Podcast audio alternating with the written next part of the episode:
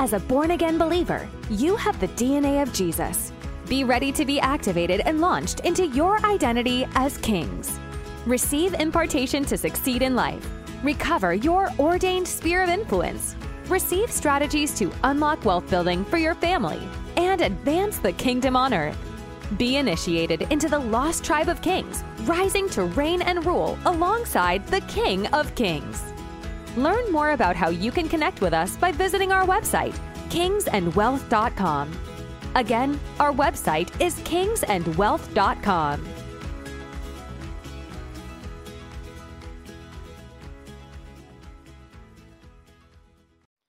Hello, hello, hello. So glad that uh, we are back online, and uh, I'm very thankful for many that are joining us. Probably just starting right now. I had people that were still paying me money and signing up right in the middle of my teaching, and uh, I'm sorry I didn't manage to get to it because otherwise, uh, you know, I'm. Uh, but there's still the replay. Please check our replay. You can watch King's Part tomorrow uh, with the same link. And uh, we're, we're starting with wealth right now. Let me just, um, real quick, just pray real quick. Father, I praise you. I thank you. What a privilege it is to, to gather here today with all these amazing brothers and sisters and friends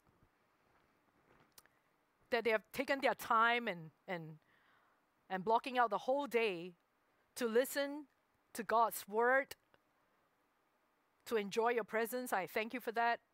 Father, I thank you for your word that says that your word shall not return to you void, and that it will return a tremendous harvest. So, right now, in Jesus' name, I just ask the Holy Spirit to refresh everybody as we go into the second part of the teaching. And the Lord, every seed that's planted in their minds and their hearts will bear a bountiful harvest of tremendous lasting fruit. Father, I praise you. I thank you for your time. I thank you for this privilege of gathering, even in the middle of this, this difficult time, challenging times, that we can gather as your sons and daughters. In Jesus' name I pray. Amen.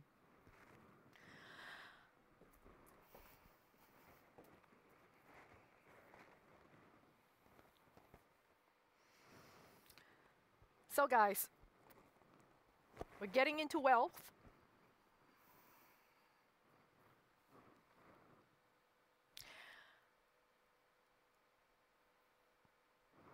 Just wondering if we're actually online. I just want to double check. Are we online right now? Because I can't see from.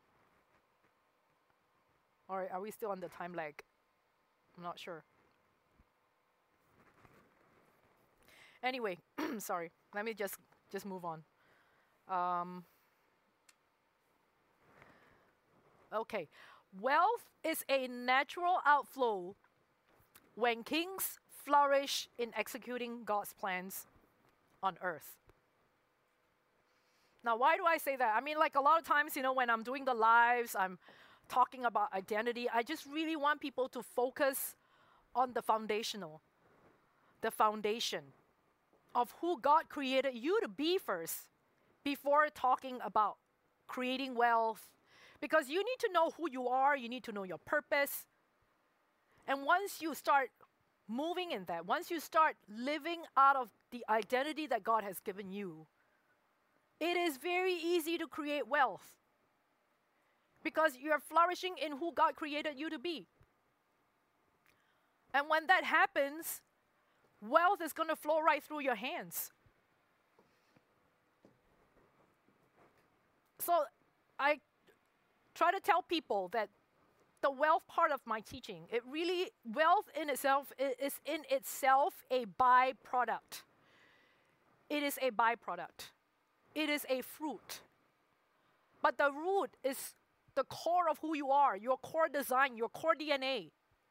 Once you get that,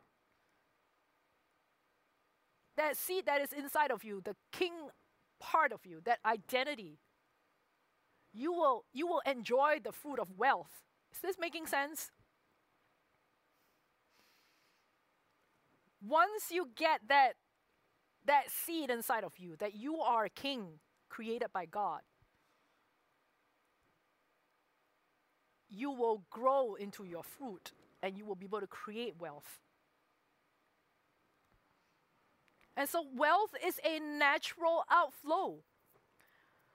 When you start living out your calling as a king, God's king, serving the King of Kings, when you execute his plans for you on earth, the wealth part will flow naturally from everything that you do. Now in Second Chronicles, Second Chronicles 31. Hezekiah did what was good and right and true before the Lord, and he did it with all his heart, so he prospered. He did it with all his heart. He did it with all his heart. He did what was good and right and true before the Lord. He was faithful. And he did it with all his heart, and so he prospered. And then Second Chronicles 32 says, Hezekiah had great riches, had great riches and honor, and he made himself treasuries for silver, gold, precious stones, blah blah blah blah. So much abundance. I mean, all this, you know, storehouses and so much. He had, and this is, I love this part. He says, it is not only in abundance, for God had given him very much property. Now, when I saw that part in this passage, I'm thinking, oh my gosh, Hezekiah is my man. He is my king. Because God gave him property, and somehow it was made to mention in this passage. You know, it's amazing. Hezekiah prospered in all his works in all his works. I want to also highlight to you Isaiah 60, which is so important. It is so important. We talk about it. You know, we there's been a lot of prophecy, there's been a lot of teaching on it over the years, the transfer of wealth. You know, there's always, oh, the transfer of wealth. We talk about it. But are you experiencing the transfer of wealth? It is a promise. It is a promise. What are you doing? Are you standing in faith and also walking it out? Are you partnering with God? Because you know what? It is a promise and it is it can manifest. It has manifested in my life. The transfer of wealth anointing. And I need to read this because it's so important. Especially now. If you ask me, I think Isaiah 60 right now, Isaiah 60 really fits what's going on. Darkner, darkness cover the earth. Darkness cover the earth. But the Lord will rise over you, and his glory will be seen upon you. The Gentiles shall come to your light, and kings to the brightness of your rising. You shall see and become radiant and your heart shall swell with joy, because the abundance of the sea shall be turned to you. The wealth of the Gentiles shall come to you. They shall bring gold and incense and proclaim the praises of the Lord. Your gates shall be open continually, they shall not be shut day or night, that men may bring to you the wealth of the Gentiles and the kings, their kings in procession. This is what's promised to us, you and I even though we are in the midst of darkness and hopelessness for many people. Seven keys that I put together. Seven keys to tap into the wealth anointing. This is what we've personally applied and seen results. I don't teach anything that I haven't tried it out myself and I know is tested, is true. I keep saying enough of theory. Theory needs to be translated into testimony. Are you hearing me? Friends, kings, enough of talking, enough of theory. It's time for testimony. And so everything that I'm telling you now is stuff that I have done myself and I've seen results. Principles that I've studied, pulled out the Bible, apply it, and seen results. Now, why am I like that? Because I'm an attorney. I need to see proof. I asked the Lord, okay, Lord, you know, you told me all this stuff. People get saved in the book of Acts, blah, blah. Well, I need to see that. I want to see that. So I started joining street outreach. I went to the streets. I started praying for people. I started seeing people getting saved. I started seeing people getting healed. I mean, this is really important for me because I want to see the proof in the pudding.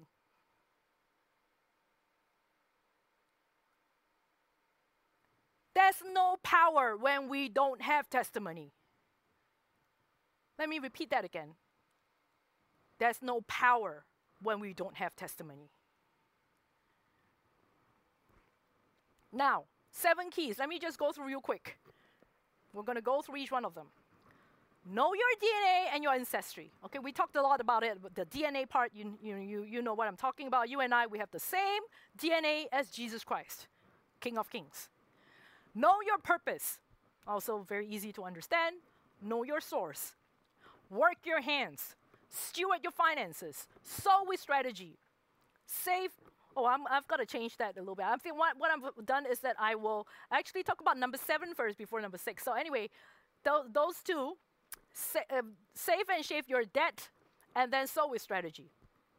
And that's a really, really important one. The number, the, the last part of this is really important. Okay, let's just go right into know your DNA. As we know, we have the DNA of kings. But apart from that, I also want you to know, and some of you know this already, we have a spiritual lineage of men with extreme wealth. Again, knowledge is useless when there are no results to prove the truth of that knowledge. Okay? So, wealthy men in the Bible who ruled and rocked. This is part of our spiritual heritage. This is part of our spiritual heritage. Abraham. Abraham was a billionaire in his time. Okay? He was very rich. He was very rich in livestock, in silver, in gold. He had more than enough, enough to sustain a massive household of servants and soldiers. And I love the story about how uh, he went to defeat the kings of Sodom and Gomorrah. And uh, he had 318 trained servants who were born in his own house. I'm, I'm just trying to, you know, wrap my mind around what was being said here. He had an army to himself, and these army this army of trained servants were literally born in his household. So we're talking about generations of servanthood and you know servants and and employees really. He had his own army. He had his own army. We're talking about I mean like today where we talk oh, the guy has his own army. We're talking about drug lords here. when we only say that in the context of like drug lords. Oh, the guy has his own army.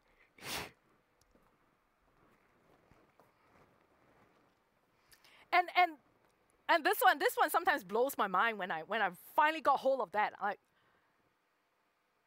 Abraham had the greatest gift from God. The entire land of Canaan. We're talking about a whole nation. We're talking about the gift of a country. So, how rich is Abraham? I don't know. I'll leave it to you to think. he got Israel as a gift. So he's wealthy. You can't even quantify that.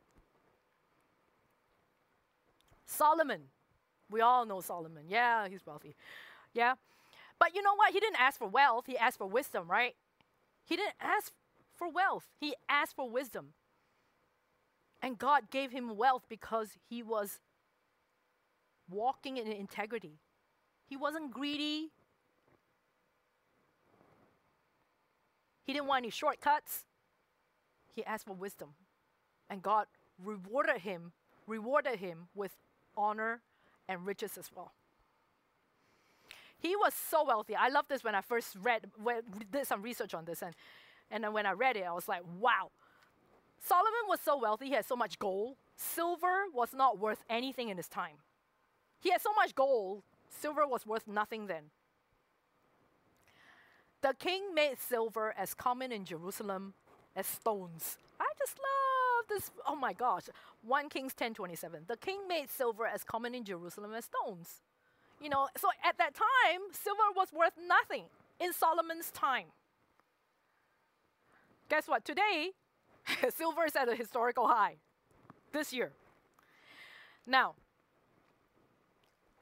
let's just talk about his revenue, okay? His revenue. I'm not talking about his what he had as a possession. We're talking about his revenue. He had 666 talents of gold coming to him in a year. And that amounted to around, oh my gosh, that's like 800 million. 800 million. And he ruled for 40 years. So we're talking about a net worth of trillion. He's a trillionaire. He's definitely considered one of the richest men in history after Genghis Khan. So that's how rich Solomon is. And even then, today, there's still a lot of dispute. Oh, how rich was Solomon? It's so hard to quantify. Yeah, of course, because he lives in, you know, he's a, he's a mon, he's, he's like, he's from ancient civilization. And but just, just get this, just listen to what the Bible says. He was so wealthy, he had so much gold, silver was worth nothing. The king made silver as common in Jerusalem as stones. That's very cool. That is very cool. Wow. Now, this is, again, I'm going to be laughing at my own jokes because there's nobody else in the studio except me and, and the boys out there. So, you know, Jesus Christ. What about Jesus Christ? What about Jesus himself? Right? We have talked about Abraham, we've talked about Solomon, but what about Jesus? Hey, Chris, hi. Our secret guest is gonna, this is, just arrived. Yeah. So, Jesus is man and God, 100% man, 100% God. But he is also man and God of infinite resource. Now, let's just go into the scripture, okay?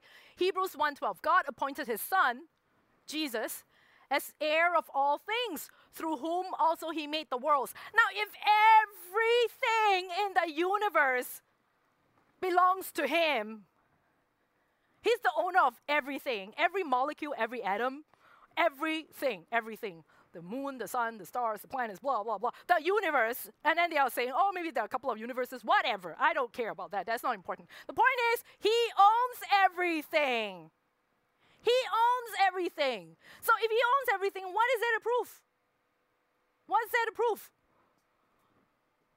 And guess what? Hey, we have his DNA. I gotta keep reminding you guys. If he owns everything, the universe or the universes, you know, and the planet, and this, he owns everything. We have his DNA. We have access to his mind because we're the mind of Jesus Christ.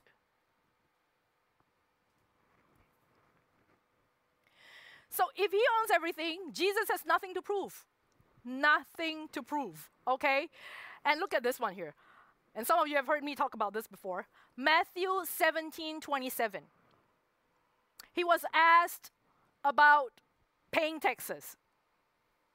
He was with his disciples. The Pharisees were trying to, you know, give him a hard time and like, oh, you know, what about Caesar's money? Blah blah blah blah blah blah blah.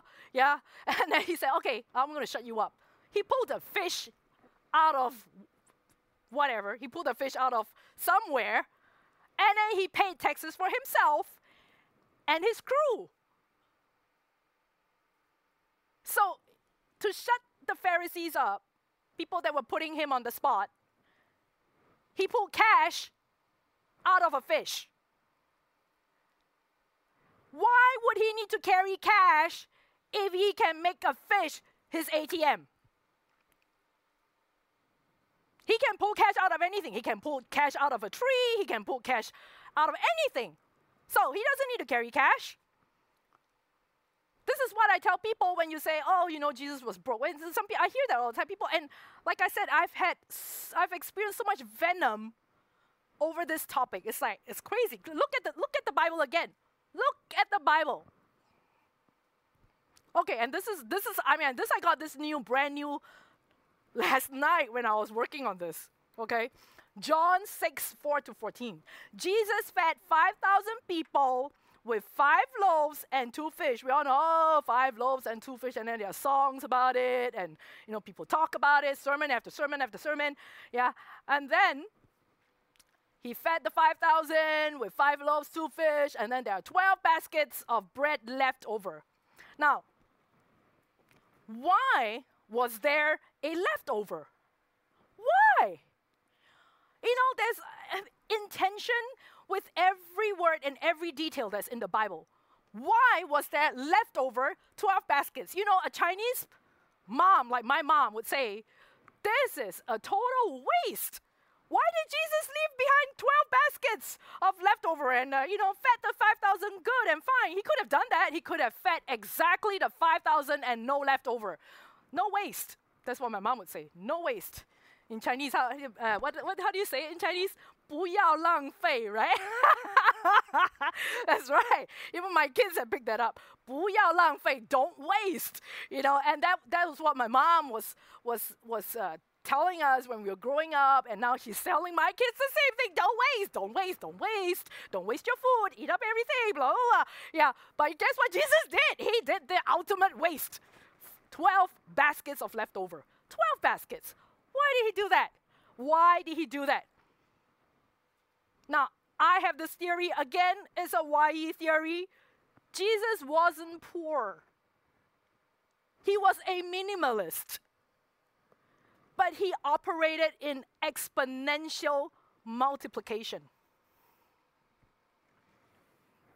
He operated in abundance and overflow. He was demonstrating an ordinary day in the life of the Son of God. If you ask me, okay, again, I'm laughing at my own joke. I think Jesus was flexing his multiple through this miracle. Not his muscle, but his multiple. Did you get what I said? Not his muscle, but his multiple. Two loaves and five fish. Four.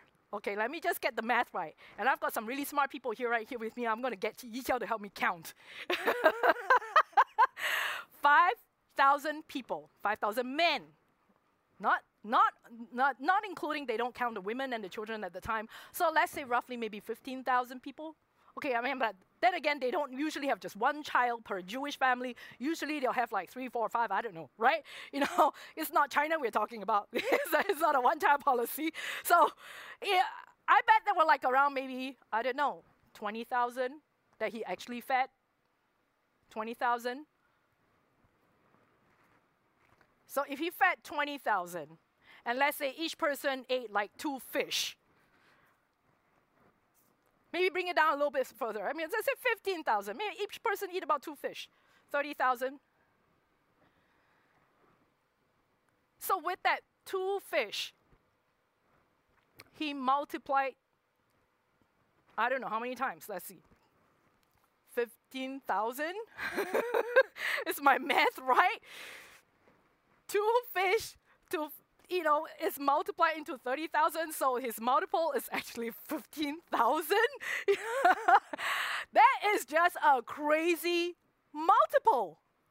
That is a crazy multiple.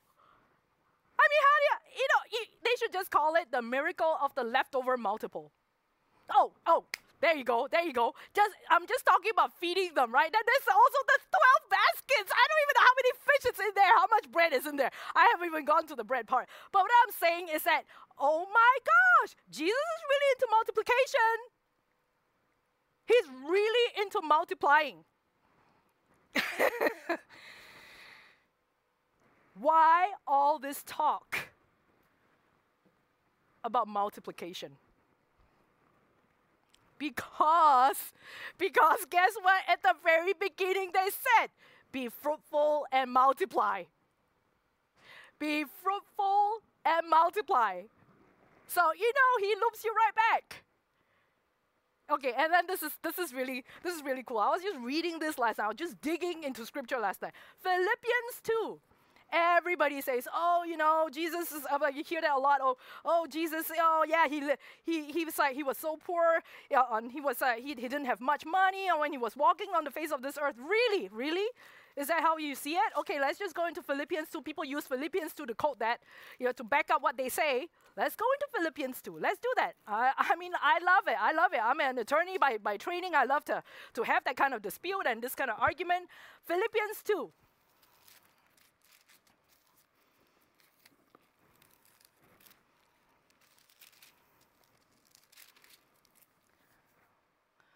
So this is the, the verse that people like people like to quote when it says, you know, about Jesus uh, being poor on earth and stuff like this. Let this mind be in you, which also be in Christ Jesus, who being in the form of God did not consider robbery to be equal with God, but made himself of no reputation, taking the form of a born of a bond servant, and coming in the likeness of men, and um, being found in appearance of men. Now, when I'm reading this, I don't see Jesus as broke because he came to earth and he's a slave. I don't see that at all. I'm seeing he has got everything. He just doesn't want to show it. He doesn't have to. Like I said, he needs cash. He push ca- he pulls cash out of a fish. The fish is his ATM. Let me just ask you, I'm sure you have heard of billionaires that drive cheap cars. Zuckerberg has a car that's only worth about $30,000. Warren Buffett is staying in a house that he bought in the 50s and he still has it today.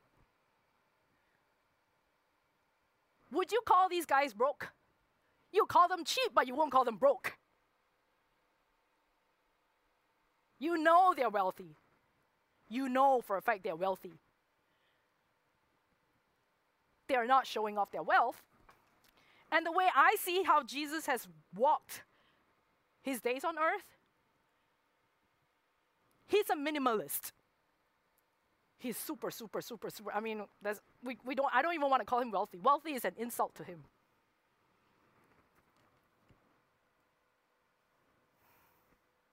He has infinite resource, and we have access to the same dimension. I'm trying to figure out the word to say that dimension. Infinite resource. Are you struggling with knowing your purpose and higher calling in life? Did you know God wants you to be a strategic and powerful leader on this earth and to build wealth for the kingdom? Multimillionaire global investor Y.E. Schmidt wants to help you become all this and more. In this book, you will be activated in your identity as kings Learn to boldly battle, succeed in life, and recover your ordained sphere of influence. Learn powerful keys to unlock wealth building for your family and God's kingdom. Be initiated into the lost tribe of kings, rising to reign and rule alongside Jesus, the King of Kings. This book will propel you to flourish in life and attain generational wealth. Are you ready?